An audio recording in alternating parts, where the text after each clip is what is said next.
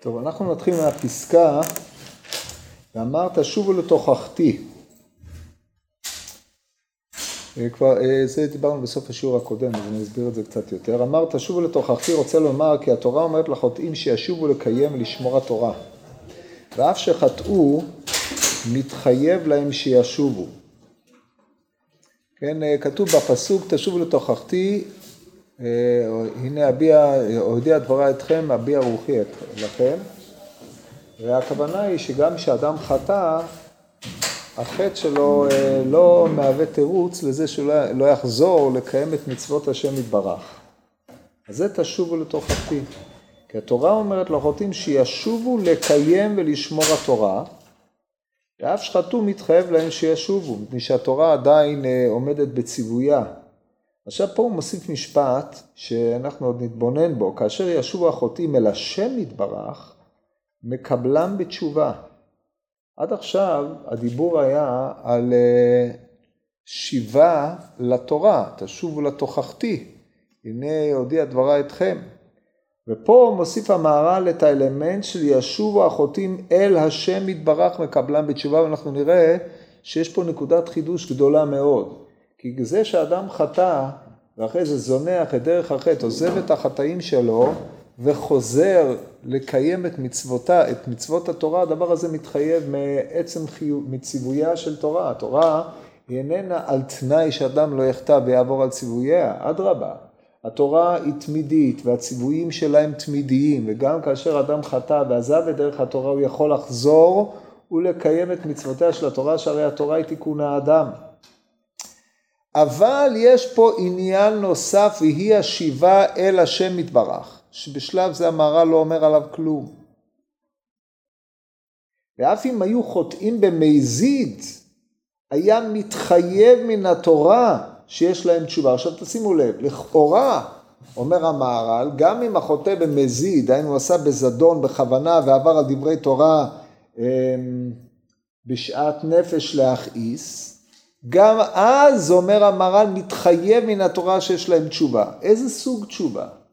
אם נפרש מתחייב מן התורה שיש להם תשובה אל השם יתברך והשם מקבל אותם, הדברים הללו נסתרים להדיא ממה שכותב המהר"ל להלן, כמו שעוד מעט נראה, אלא מתחייב מן התורה, כמו שאמר המהר"ל קודם, שהם יכולים לשוב ולקיים מצוותיה של תורה. זאת אומרת, זה שאדם חטא במזיד, נטש את דרך התורה, אפילו חילל שם שמיים, עבר על אה, מצוות השם בהשעת נפש לאחיס, שאז הוא נעשה מומר או משומד לדבר אחד, עדיין התורה קוראת לו תשוב ותקיים מצוותיה של תורה. מסביר המהר"ל למה. ולמה באמת חטאו של האדם או הבגידה בקיום מצוותיה של תורה לא מנתק אותו לחלוטין מן התורה. אומר המהר"ל יסוד, היסוד הזה נדבר בקדמונים, מופיע בספר העיקרים, בעקדה ועוד, כי התורה שהיא שכלית לגמרי, ואדם אינו שכלי, רק הוא בעל גוף. ואילו היה אדם בעל שכל לגמרי וחטא, אין התשובה מועילה לו. כי התשובה, בשביל שיאמר חטאתי והוא מתחרט על מעשיו. והחרטה שייך לאדם במה שאין כל מעשיו שכליים. וכך לא היה שייך תשובה כלל אם היה אדם שכלי. אבל מפני שהאדם אינו שכלי גמור, תשובה וחרטה שייך בו. ולכך התורה השכלית קוראת לאדם שישוב. פה בהערות הוא מצטט את דברי המהר"ל בגבורות השם, אני אקרא לכם את זה. התשובה שייכת לאדם בשביל שמעשה החטא בא מן האדם, אשר בעל שינוי ותמורה, ולכן אין מעשיו החטאים שלו נחשבים מעשים גמורים, כי המעשה נחשב לפי העושה, והעושה הוא בעל גוף, בעל שינוי ותמורה. ולכך אף המעשה שלו אינו מעשה גמור, ולכך יכול לשנות מעשה בתשובה ונחשב המעשה כלא היה מעולם. מה הרעיון שמונח פה ביסודם של דברים? העניין הוא כך, האדם הוא יצור מורכב. יצור מורכב ממאוויים, שאיפות, רצונות, שכל, אה, תאוות גוף, ועוד אה, מערכת שלמה של אה, עניינים, אה, חילקו אותו הקדמונים לשלושה, מושכל, מוטבע ומוטבע ומורגש, או מורגש או מוטבע, תלוי את מי אתה קורא, כל פנים יש לו את ההיבטים השכליים שבהם הוא בוחן את העולם, יש בו את ההיבטים הרגשיים שלו, שבהם הוא מתייחס לעולם אהבה, שנאה, קנאה, כבוד וכיוצא בדברים הללו, ויש את העניינים התאווניים, כמו שדיברנו בפעם הקודמת על הבחינה של כסילים, ליצים ופתאים. והאדם הוא המכלול השלם שכולל את כל הדברים הללו, וכל אחד ואחד הם בלולים מי במינון ביחס שבין שלושת הדברים הללו אצל כל אחד לפי מה שהוא אדם. כאשר אדם עושה מעשה, המעשה שלו שנעשה, על כל פנים מעשה חטא שהוא עושה, מפני שנתלבשה בו רוח שטות, כמו שאומרת הגמור בסוטה בה' אין אדם, אין אדם עובר עבירה, אלא אם כן נכנסה בו רוח שטות. רוח השטות הזאת מפעילה את כל המנגנון שלו, את המנגנון השכלי, הרגשי, הטבעי שלו, מניעה את האדם לממש את מאווייו, מפני שזה הדבר היחיד עומד מול עיניו. זה מה, ש... זה מה שהוא חייב להשיג, הוא רוצה את זה. זה בלי להיכנס לשאלת הדחיית סיפוק, יצ... סיפוק צרכים וכל מיני דברים כאלה, רוח השטות מציירת לו עולם שהוא איננו קיים, עולם דמיוני.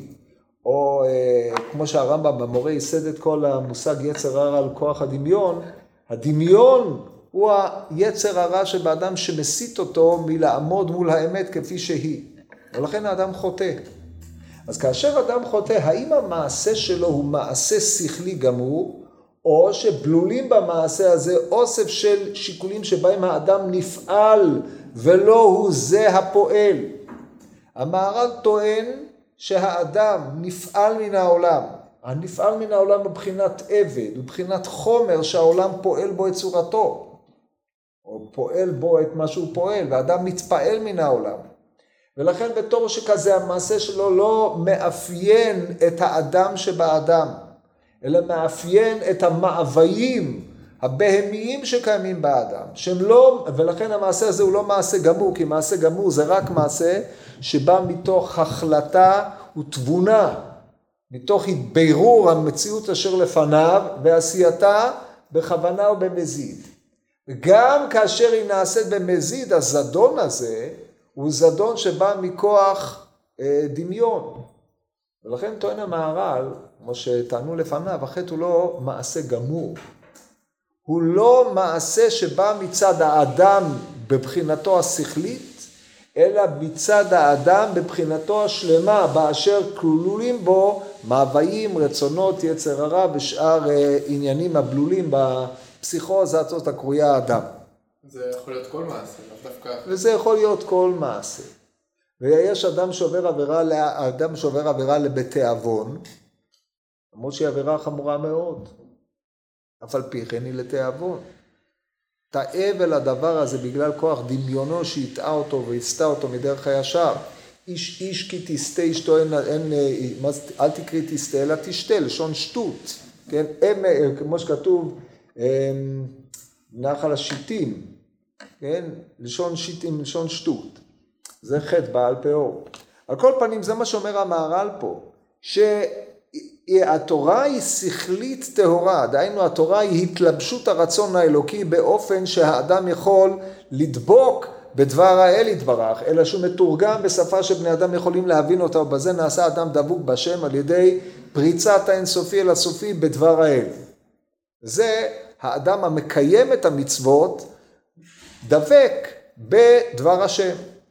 לכן התורה נקראת שכלית גמורה. אלא שיש לה מבוא בטבעי, כלשון הרמב"ם במורה בבית מ'. אבל כאשר אדם חוטא, נוטה מן התורה, הוא לא פועל פה כיצור שכלי גמור, זה מה שאומר המהר"ל. אילו האדם היה בעל שכל לגמרי, והמעשה שלו לא היה מונע מכוח מאוויים, רצונות וכיוצא בדברים האלה, אלא מעשה שנעשה רק מבחינת שכל, אז לא הייתה לו תשובה. כי על מה יש לו להתחרט? כל הנתונים עומדים לפניו, הבחירה היא ברורה, אין שום שיקול חוץ מזה שהוא תאב או רוצה את הרע באשר הוא רע. ואז תשובה לא הייתה מועילה לו. כי לאן תשוב? הרי אתה מחזיק באידיאולוגיה שלך כמו שהייתה. כמו שדיברנו בשיעורים הקודמים על מאן דחטא אמינות, כיוון דאביק בימית, כן, דיברנו על זה בזמנו בהגדה של אה, רבי אלעזר בן דורדיה, ואני לא אחזור על זה עוד פעם. זאת אומרת, לא, לא, לא נאריך בזה כאן, אצל המהר"ל זה מופיע בכלל בפרק ח', אבל זה הרעיון בקצרה. כי התשובה בשביל שיאמר חטאתי, מה זאת אומרת התשובה בשביל שיאמר חטאתי? עיקרה של התשובה בשלב זה מעמיד המהר"ל את התשובה עיקרה לחרטה. אני לא הייתי במלוא תודעתי בשעה שחטאתי. נרדפתי, נפעלתי על ידי כוחות העולמים, על ידי תרי סרסורי דעבירה ליבה ועינה, ולא פעלתי משיקול דעת אלא מכוח דמיון וכיוצא בדברים הללו. כל הדברים הללו כלולים בווידוי שהאדם עומד ואומר חטאתי, אביתי, פשעתי לפניך ועשיתי כך וכך. מעין מה שקורה בחרטה על נדר, אילו הייתי יודע את כל הנתונים בשעת הנדר, לא הייתי נודר את הנדר, אילו היו כל שיקולי הדעת עומדים בפניי בשעת החטא, בבהירות ובברירות, והייתי רואה את האמת כפי שהיא, לא הייתי חוטא. אבל משום שנתערפלה תודעתי, ונתמלאה בכל מיני הזיות ודברים מעין אלה, אשר על כן חטאתי. זה בעצם החרטה כמו חרטת נדר. והחרטה שייכת לאדם במה שאין כל מעשיו שכליים, וזה מה שאומר המהר"ל, כמו שקראתי קודם לכן בגבורות, תשובה שייכת לאדם בשביל המעשכת בא מן האדם, מה מאפיין את האדם? שהוא בעל שינוי ותמורה. אין הוא לא נמצא במצב אחד שהוא נקרא המצב השכלי, שהוא מתמיד באשר הוא. והחרטה שייכת לאדם מאמין שאין כל מעשיו שכליים, לכן לא היה שייך תשובה אל האדם אם היה שכלי. מפני שאדם אינו שכלי גמור, תשובה וחרטה שייכים בו, אז הוא מתחרט על זה שהוא עשה את המעשים הללו, לכן הוא יכול לשוב ולקיים את מצוותיה של תורה מכאן ואילך, כאשר החרטה הזאת מנתקת אותו מהבחינה שהלבישה אותו בשעה שהוא עשה את אותו חטא, כמו החרטה בנדרים, שזה לא דבר אחד, אלא זה אמ, ביטול עמדת האדם שהיה בו קודם לכן. כן, יש על זה גמרא. אמ, הוא עשרה והוא שרתה. זאת אומרת, אה, הגמרא דנה האם מצא, איפה מצאנו מצב, הגמרא בסוף גיטין בקיצור, בפרק אה, המגרש, אה, שם כאשר נכנסו ארבע רבני, ארבע חכמים, לדחות את דברי רבי אליעזר. מי שלמד דף יומי זה נמצא בדף פ"ב, פ"ג עמוד ב'. אז הגמרא שמה מעלה את אה, עמדתו של רב, רב שמעון בן אלעזר, שדחה את דברי אה, רבי, אלעזר, רבי אליעזר בטענה אחרת, והטענה, איפה מצינו אדם שאחד אוסר והשני מתיר? אומרת הגמרא, מה הבעיה? יש לנו אה, נדר, נדר האדם אה, אוסר והחכם מתיר. אומרת הגמרא, מה אתה מביא רעה מנדר? אז שם זה מדיני חרטה. מה הפשט? החכם כל עצמו לא בא, הוא לא המתיר, אלא החכם חושף את עומק התודעה האמיתית שהייתה לנודר, שבשעת נדר הוא היה מעורפל חושים ולא היה מודע למלוא משמעות הנדר שלו, ואילו היה יודע את משמעות הנדר במלוא עוצמתה, הוא לא היה נודר.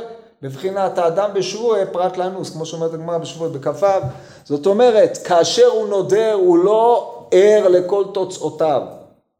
ולכן החרטה עוקרת את הדבר מעיקרו, כמו שמסילת ישרים מביא את זה בפרק ד' בדברים מפורסמים.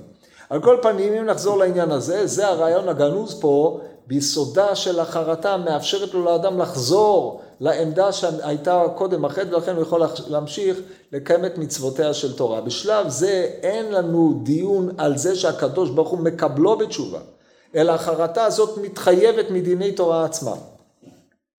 עכשיו, איך היא משכחת לאדם שהוא חוטא חטא שכלי? זה השלב הבא במערב. לכן התורה השכלית קוראת לחוטאים שישובו. שימו לב, התורה השכלית קוראת לחוטאים שישובו, לא הקדוש ברוך הוא. התורה. וכיוון שהדבר הזה מתחייב מן התורה, אז יוצא שבעיקר מצוותיה של תורה מונחת האפשרות שאדם יחטא. תדעו לכם שזה כך, שהרי התורה אומרת לא תגנוב. עכשיו אם איתה שהתורה סברה שאחרי שאדם גנב פעם אחת הוא כבר לא הוא, דהיינו איננו ראוי לקיום, הוא צריך להישמד, הוא פטור מדיניה של תורה, זה שכל עוד תעשה שבתורה מוריד, מוציא מי שעבר עליה, אין לו עכשיו המשך חיים. אבל כיוון שהתורה מכירה בחולשותיו של האדם ויודעת שאין מצווין לא תגנוב אלא למי שעלול אל הגניבה, לא תרצח אלא למי שעלול להרציחה, לא תאכל על אדם וכיוצא בזה למי שעלול אל אותם מעשים. אז מונח ביסודה של האזהרה הזאת האפשרות להתחרט עליה ולחזור, להימנע ממנה. לכן התשובה השכלית, התשובה החרטתית הזאת מתחייבת מן התורה. עד כאן המהלך הפשוט של המהר"ל, בהמשך נראה שהוא מפליג בהרבה יותר עומק, אבל זה העניין הבסיסי, זה עמדת הקדמונים, השיטה הקלאסית של התשובה הפשוטה, או כמו שנקרא אצל הרב קוק התשובה הטבעית, הדברים הללו הם הדברים הבסיסיים. אומר המהר"ל, והיכי משכחת לה מישהו שהוא עובר עבירה שכלית, שהרי אם לא משכחת לעבירה שכלית, מה טעם לדבר על זה שאילו היה אדם עובר עבירה שכלית לא הייתה לו תשובה, אם אין תמצא כזה, מה טעם לדבר על זה? אומר המהר"ל, משכחת לה ועוד איך, והרי היא לפניכם, אם לא שעה בתשובה, אחרי שיודע שחטא והיה לו לשום מנחתו, זה מורה שחטא שלו מצד השכל, לא מצד שאינו שכלי גמור. ואז נתחייב מן התורה השכלית דבר זה, היינו מה שכתוב בסוף הפסוק, סוף הפרק א' במשלי, אב יען קראתי ותמאנו נתית ידי ואין מקשיב ותפרו כל עצתי ותוכחתי לא אביתם אז יקראונני ולא אענה, ישחרונני ולא ימצאונני. זאת אומרת, אחרי שאדם חטא, באים ואומרים לו, אדוני, חטאת, מוכיחים אותו. והוא מתבצר בעמדתו. פה אי אפשר להגיד שההתבצרות בעמדתו נובעת ממעשה שהוא לא גמור. מפני שכעת הוא נותן פרשנות מחודשת למה שהוא עשה בשעת, אה, בשעה שלבשה אותו רוח שטות. אם הוא לא מתחרט על המעשה, אלא מצדיק את המעשה, מתרים בו, והוא אומר בשום אופן לא, אני מחזיק בזה, איך, על משמרתי אעמודה, כך אומר הנביא חבקוק, אבל להבדיל, אומר על משמרתי אעמודה כמאז כן אתה, אני מחזיק בעוונותיי, אני גאה בהם, בבחינת מה שכתוב פוקד עוון אבות על בנים אומר אונקלוס, מחזיקים מעשה אבותיהם בידיהם. זאת אומרת, זה הפך להיות עכשיו, ההתבוננות שלו על העבר היא איננה העיסוק, העיסוק בחטא, אלא ההערכה של מעשה בעבר שהוא מחזיק בהם. לא מדובר עכשיו על פעולה שהוא פועל, אלא תודעה, באיזה אופן אתה מתייחס לחטאים שלך. אז הואיל והתורה או החוכמה קוראת, יען קראתי ותמיינו, התורה קוראת אליו תשוב. הוא אומר, לא, אני לא שב. שואלים אותו, למה אתה לא שב? הוא אומר, לא חושב שיש שום בעיה במה שעשיתי. לא זו בלבד שאין בעיה, אלא חטאתי ואחטא עוד. כמו שכתוב על האדם הראשון, כן? אכלתי ואוכל, עוד כך מופיע במדרש. אשר על כן, אז ההתייחסות שלו לחטא שלו מקבלת פנים חדשות. שהיא התבוננות רטרוספקטיבית על מה שהוא עשה. היא לא האדם הנתון בתוך אה, אה, רוח שטות, אלא האדם המתבונן על עברו, על רוח השטות שלו ומצדיק אותה.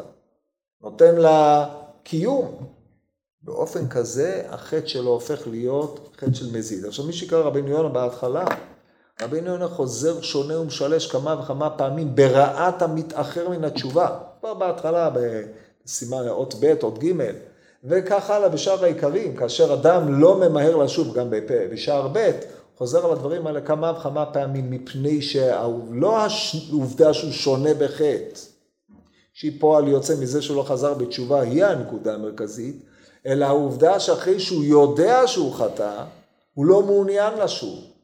הדבר הזה הופך את החטא שלו להיות בעלה, ההתייחסות שלו אל החטא שלו היא זו שבכוחה הוא יידון כמזיד ולא כשוגג. וזה הדבר החמור, זה טענת המהר"ל פה.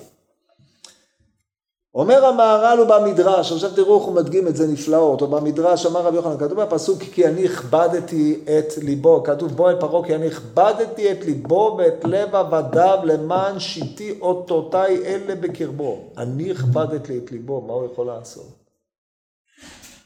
חומר ביד היוצר, אז איך הוא נענש? שואל רבי יוחנן, אמר רבי יוחנן, מכאן פתחון פה לומר לו הייתה ממנו שיעשה תשובה. אני רציתי לעשות תשובה, אומר פרעה, אבל ריבונו של עולם, אתה הכפלת את ליבי, מה יכולתי לעשות? שאלה מפורסמת, כן? אמר לו רב שמעון בן לקיש, יסתם פיהם של רשועים, פתחון פה למינים, כך אומר רבי יוחנן, כתוב כאן במדרש, כתוב פתחון פה למינים, אומר יסתם פיהם של מינים. זאת לא תיינה, למה לא? אלא אם לליצים הוא יליץ, כתוב בפסוק בספר משלי, אם לליצים הוא יליץ, ולענבים ייתן חם. לץ, שכל מה שאתה אומר לו, כל מה שאתה מתרה בו, הוא הופך את זה לליצות, כמו לץ יאיר זה שמו עושה בעברת זדון, מגן משוח בשמן המפורסם של בעלי המוסר, דהיינו שום דבר לא חודר. כל דבר שאתה אומר לו, כל הסבר שאתה אומר, לו, מוצא את נקודת התורפה ועושה מזה צחוק, הוא אף פעם לא, אי אפשר לגוע בו, מוגן. אדם כזה לץ, אם לליצים, הוא יליץ, אז הקדוש ברוך הוא משיב לו כגמולו, מידה כנגד מידה. הקדוש ברוך הוא מתרה בו באדם פעם ראשונה, שנייה ושלישית ואינו חוזר בו, נועל ליבו מן התשובה, כדי לפרוע ממנו מה שחטא. אף כך פרעה הרשע, כיוון ששיגר הקדוש ברוך הוא חמש פעמים, לא השגיח על דבריו ואמר לו הקדוש ברוך הוא, אתה הקשית עורפך והכבדת את לבך, הרי אני מוסיף לך טומאה על טומאתך, וכל זה כאשר יתרה בו לשוב ולא שב, אז החטא נחשב מצד שכלו. ושוב אין תשובה לדבר הזה, ולכך אמר אז יקראוני לי ולא אענה. כי כאשר מתרה השם יתברך באדם שישוב ולא שב, הקדוש ברוך הוא נועל לפניו פתח תשובה אחר כך. עכשיו אין הכוונה שקדוש ברוך הוא מתערב בליבו של האדם, מקנה בו דעות אחרות, פועל בו כאילו היה איזה יצור שאתה יכול לתכנת אותו איך שאתה רוצה. אלא ההתראה עצמה, יש לה שני פנים. ההתראה היא אזהרה לאדם. עכשיו היא מעמידה בפני האדם שתי אפשרויות. לקבל את ההתראה, כמו שאומרת גמור במסכת סנהדרין במ"א בגדרי קבלת ההתראה והרמב"ם פוסק את זה בהלכות סנהדרין, לומר אה, או מתרים בו פרוש ואל תעשה כי אם תעשה את הדבר הזה תתחייב מיתת בית דין ואז אם הוא אומר יודע אני ואף על פי כן אני עושה שזה בגדר התיר עצמו למיתה מקרה כזה זה צד אחד זאת אומרת זה התרסה שאין כדוגמתה האפשרות השנייה להרכין את ראשו להיכנע לפני ההתראה הזאת אם הרכין את ראשו ושתק, לא הורגים אותו. מי שעל כל פנים יש פה איזושהי צד קבלה של ההתראה. אם אחרי זה הוא יחזור וישנה בחטא כמה פעמים, אז הוא יידון על זה שהוא שנה בחטא. אבל כל פנים, מי שמתריס כנגד ההתראה, בוודאי ובוודאי הוא המזיד. עכשיו כתוב בסוף ספר דברי הימים, כאשר הקדוש ברוך הוא שלח להם אה, נביאים, פה אני נמצא במקום אחר, כתוב ככה, הקדוש ברוך הוא שלח להם נביאים להורות אותם דרך התשובה, וכתוב כך,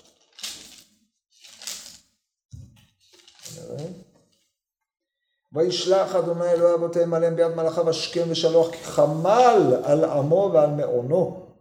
והיו מלהיבים במלאכי האלוהים ובוזים דבריו ומתעתעים בנביאיו, עד עלות חמת אדוני בעמו עד לאין מרפא. זאת אומרת, התרו בהם, חזו, שנו ושילשו, מה הם עשו? העליבו אותם, ביזו אותם, לעגו להם. הביא לנביא משוגע איש הרוח, כך מופיע בהושע, וכיוצא בדברים האלה. ההתנהגות הזאת, כאשר מתרים בך, הצד הזה, שאתה החלטת לא לקבל את דבריו, אתה הופך להיות המתנגד היותר גדול שלו, זה עצמו נועל בפניך את דרכי התשובה. זאת אומרת, כאשר האדם מחליט לא לקבל את דברי המתרה בו, אז הוא מעמיד חומה בצורה כנגדו, שהיא עצמה הטומאה שהוא מוסיף על טומאתו. היא עצמה נעילה של האדם מדרכי התשובה. ונמצא שההתראה עצמה היא סיבה לנעילת דרכי התשובה, באופן פרדוקסלי. זה הטבע האנושי. כשהקדוש ברוך הוא מתרה בפרעה פעם אחר פעם כל התראה, מביאה את פרעה להינעל יותר. אם הוא לא מקבל את ההתראה הזאת, הוא ננעל. אם הוא מקבל את ההתראה הזאת, אז יש לו סיכוי לחזור בו. לא בהכרח לחזור בו, אבל יש לו סיכוי לחזור בו. מלבד האופן שבו משה פעל, שהרי משה התרה בו, הביא עליו את המכה, הסיר את המכה לפני שביקש ממנו לשלח את עם ישראל. כי משה רבינו היה מעוניין שפרעה ימשיך אה, לסבול את המכות, כן? למען שיתי אותותיי לבקרבו, אבל מבחינת המדרש בשלב הזה, ההתראה היא עצמה, אם כן, הוספת הטומאה על טומאתו, בהנחה שהוא יכביד את ליבו. ככה זה עובד. וזה בעצם העמדה השכלית שהמהר"ל אומר, כשאדם שומע תוכחת ולא חוזר בו, הוא מוסיף טומאה על טומאתו, הוא מתבצר בעמדה שלו עד שזאת הופכת להיות העמדה היחידה. ואז אין לו תשובה. זה נקרא נועל, נועל דרך התשובה ממנו. ובמדרש, פה עכשיו המהר"ל מגיע למדרש הירושלמי המפורסם בפרק ב' המכות, מדרש מפורסם מאוד, דיברנו עליו שנה שעברה, נכון? כמה פעמים דיברנו על המדרש הזה, באופנים אלו ואחרים. המדרש הזה, אה, המהר"ל מנתח אותו בכמה, דרג, בכמה רמות, מדרש עמוק. כתוב שאלו לחוטא, שאלו לחוכמה חוטא מה עונשו. אמרה חטאים תרדף רעה. שאלו לנבואה חוטא מה עונשו, אמרה נפש החוטאת היא תמות. שאלו לתורה חוטא מה עונשו, אמרה אבי אשם ויתכפר. שאלו לקדוש ברוך הוא חוטא מה עונשו, אמר יעשה תשובה ויתכפר, אתה עוד הכתיב טוב וישר השם על כן יורה חטאים בדרך. למה הוא טוב? בשביל שהוא ישר. למה הוא ישר? בשביל שהוא טוב. עד כאן.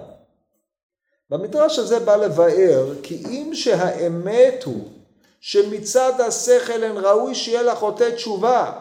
מכל מקום יש לאדם תשובה אף כי נפלאתי בעינינו. עכשיו המשפט הזה על פניו סותר את כל מה שהוא אמר עד עכשיו. לצורך העניין נחזור למשפט שהוא אמר, רוצה לומר, התורה אומרת לחוטאים שישובו לקיים ולשמור התורה אף שחטאו, מתחייב להם שישובו. או כמו שהוא פותח בתחילת הפרק, חוכמות בחוץ תרונה וכולי וכולי, כלומר שמתחייב דבר זה מן החוכמה של תורה על כל בני אדם. מהו הדבר שמתחייב? תשובו לתוכחתי, אביע לכם אורחי הודיע דברי אתכם. אז לכאורה איך הדברים הללו מתיישבים זה עם זה? שאלו לחוכמה חוטא מה עונשו? כך. שאלו לכולם חוטא מה עונשו? זה מה ששאלו. אז התשובה הייתה, יש להם עונש. שאלו לקדוש ברוך הוא, חוטא מה עונשו? אומר הקדוש ברוך הוא, יעשה תשובה ויתכפר. זאת אומרת, פה התשובה שמדובר עליה, ושאלו לקדוש ברוך הוא חוטא מה עונשו, היא אחרת לחלוטין מהתשובה שדובר עליה עד כה. עד כה היה תשובו לתוכחתי, תתחרטו, תעשו תשובה. תתחרטו על זה שהלכתם בדרך החטא, ותחזרו לקיים את מצוות התורה. פה יש עניין אחר. יעשה תשובה ויתכפר. עכשיו זה מה שאמר ילך ויסביר, זה שיבה אל השם יתברך.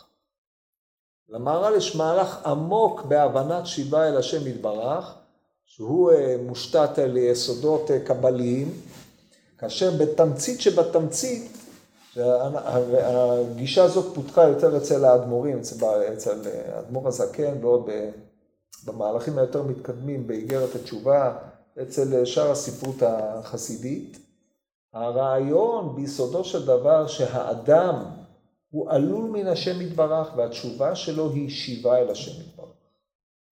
האדם כל עוד הוא מעמיד את עצמו כאדם נבדל מן השם, בעל תודעה עצמית, בעל אגו, בעל שאיפות, מחשבות וכל העניינים הללו, באשר הוא אדם עם רצון עצמי, מנותק מן השם.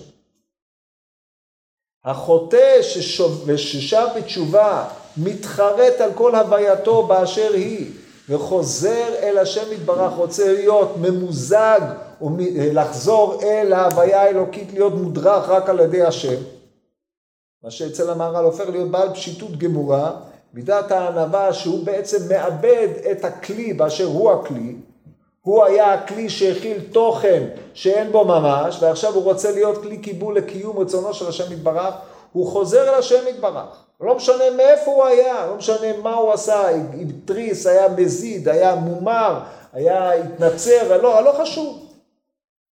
באשר הוא אדם, הוא יכול לחזור אל השם יתברך שהוא צור חוצבו, שהרי נפשו בא מתחת כיסא הכבוד ולשם הוא חוזר. זה העניין הגדול בתשובה שרק הקדוש ברוך הוא יכול לקבלו. אז זאת התשובה הוא מדבר עכשיו. בניגוד למה שדיברנו עד עכשיו, שזאת הייתה תשובת החרטה, מה שקראנו התשובה הטבעית, כפי שמתחייבת מן החוכמה, התשובה כזאת אין מתחייבת מכלום. היא בנויה אך ורק על ההנחה שכל העולם כולו עלול מן השם יתברך, והוא כולו שב ותלוי בהוויה האלוקית, בעצם העובדה שהקדוש ברוך הוא מהווה, מחיה ומקיים אותו, משפיע את אלוקותו בעולם בצורה נעלמת משהו, הוא מחיה ומקיים אותה, ומחיה ומקיים את האדם ואת חטאו, כמו שהעריך בזה בתומר דבורה בהתחלה.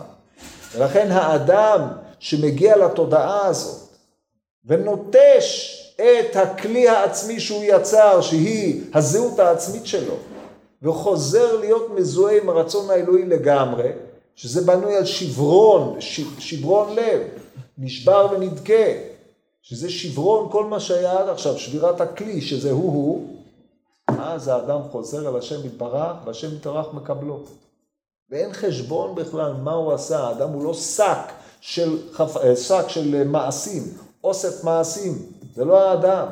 האדם הוא חלק אלוה ממעל שנשלח לעולם לעשות איזושהי שליחות.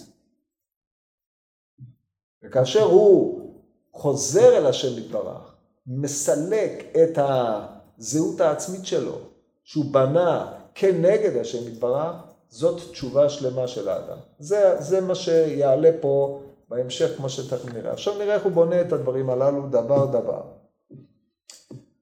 במדרש זה בא לבאר, כי אם שהאמת הוא שמצד השכל ראוי שיהיה לחוט...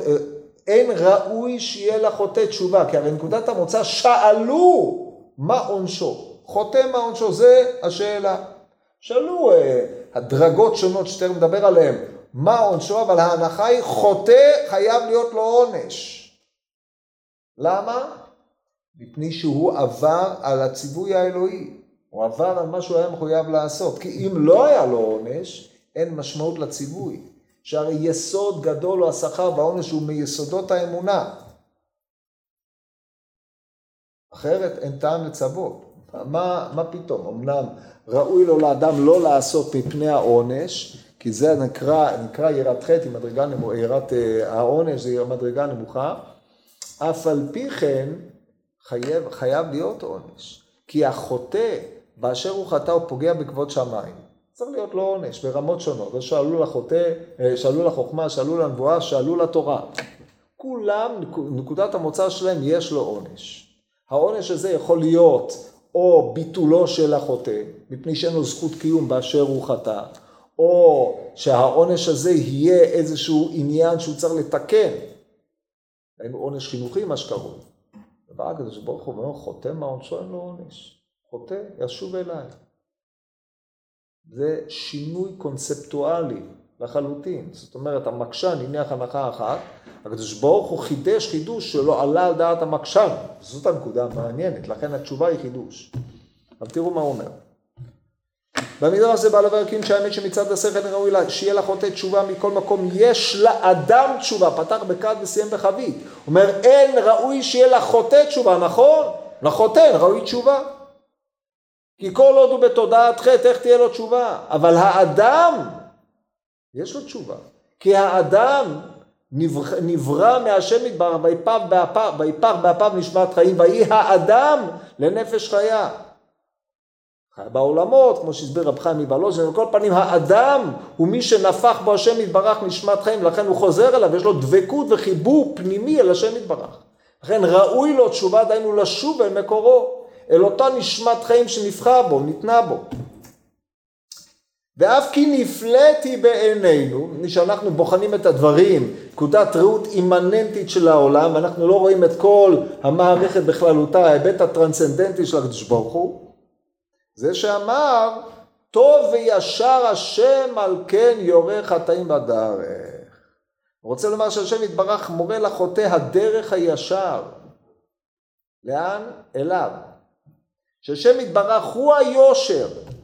ומאחר שהוא היושר הוא גם מורה הדרך הישר לאדם. זאת אומרת היות הקדוש ברוך הוא היושר, דהיינו יושר הכוונה הנהגת העולם בצורה מאוזנת, שבה מתגלה כבוד שמיים, או מתגלה החוכמה האלוקית, הכבוד האלוהי, זה בעצם הגילוי של השם יתברך בהנהגת העולם. הגילוי הזה הוא נעשה על ידי האדם. זאת אומרת, זה שהקדוש ברוך הוא נותן הוראה, נותן חוקים, ומפעיל את העולם כפי שהוא, מי שמגלה את כבוד השם, זה האדם. ולכן אם הקדוש ברוך הוא היושר, גילוי היושר זה על ידי האדם עצמו, ולכן הקדוש ברוך הוא כאשר מורה חטאים בדרך והם שווים בתשובה, זה גילוי יושרו של השם יתברך, כמו שכתוב אל אמונה ואין עוול צדיק וישר הוא. מי, מי, מי מעיד על זה? מי? הבעלי חיים, הם אף פעם לא באו בטענות. רק האדם יכול לומר אל אמונה ואין עוול צדיק וישר. רק האדם. ולכן היות הקדוש ברוך הוא היושר זה רק על פי תודעת האדם. וכיוון שהאדם מאמין בזה, וכיוון שהקדוש ברוך הוא מעוניין שהאדם יכיר במידותיו, שהרי זה גילוי כבוד שמיים על הארץ, שהרי כל פעל השם למענו, העולם לא נברא אלא לכבודו יתברך, והאדם הוא זה שמגלה את כבודו, לכן באדם או בהשבת הרשעים בתשובה מתגלה מידת יושרו של הקדוש ברוך הוא. זה טוב ישר השם, על כל פנים ישר מתגלה יושרו על ידי זה שהוא מקבל את הרשע בתשובה.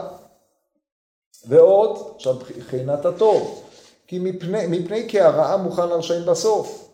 והוא יתברך טוב והטוב רוצה בטוב ולא ברע שיהיה לרשע, לפיכך מצד שתי בחינות, מה שהוא יתברך טוב וישר, ראוי שהשם יתברך מורה לחטאים. והם הולכים, שהם הולכים בדרך מעוקה, מורה להם בדרך הישר להציל אותם מן הרע שמוכן לרשעים. זאת אומרת, התכלית של העולם, התכלית של הקדוש ברוך הוא להיטיב לבריאותיו. הוא ברא אותם כדי להיטיב להם. והטובה יותר גדולה שאפשר שתהיה לבריות היא רק מכוח הבחירה, שאי אפשר עכשיו להסביר למה, אבל הדברים הללו ידועים.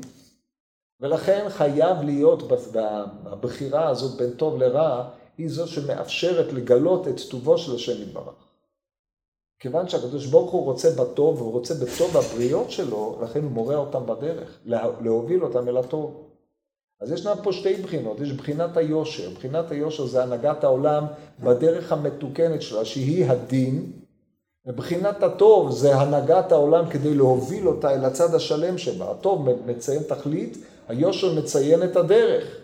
שני הדברים הללו יחד, מצד שניהם יחד, הקדוש ברוך הוא מורה חטאים בדרך, מחזיר העקום אל היושר כדי להגיע אל הטוב.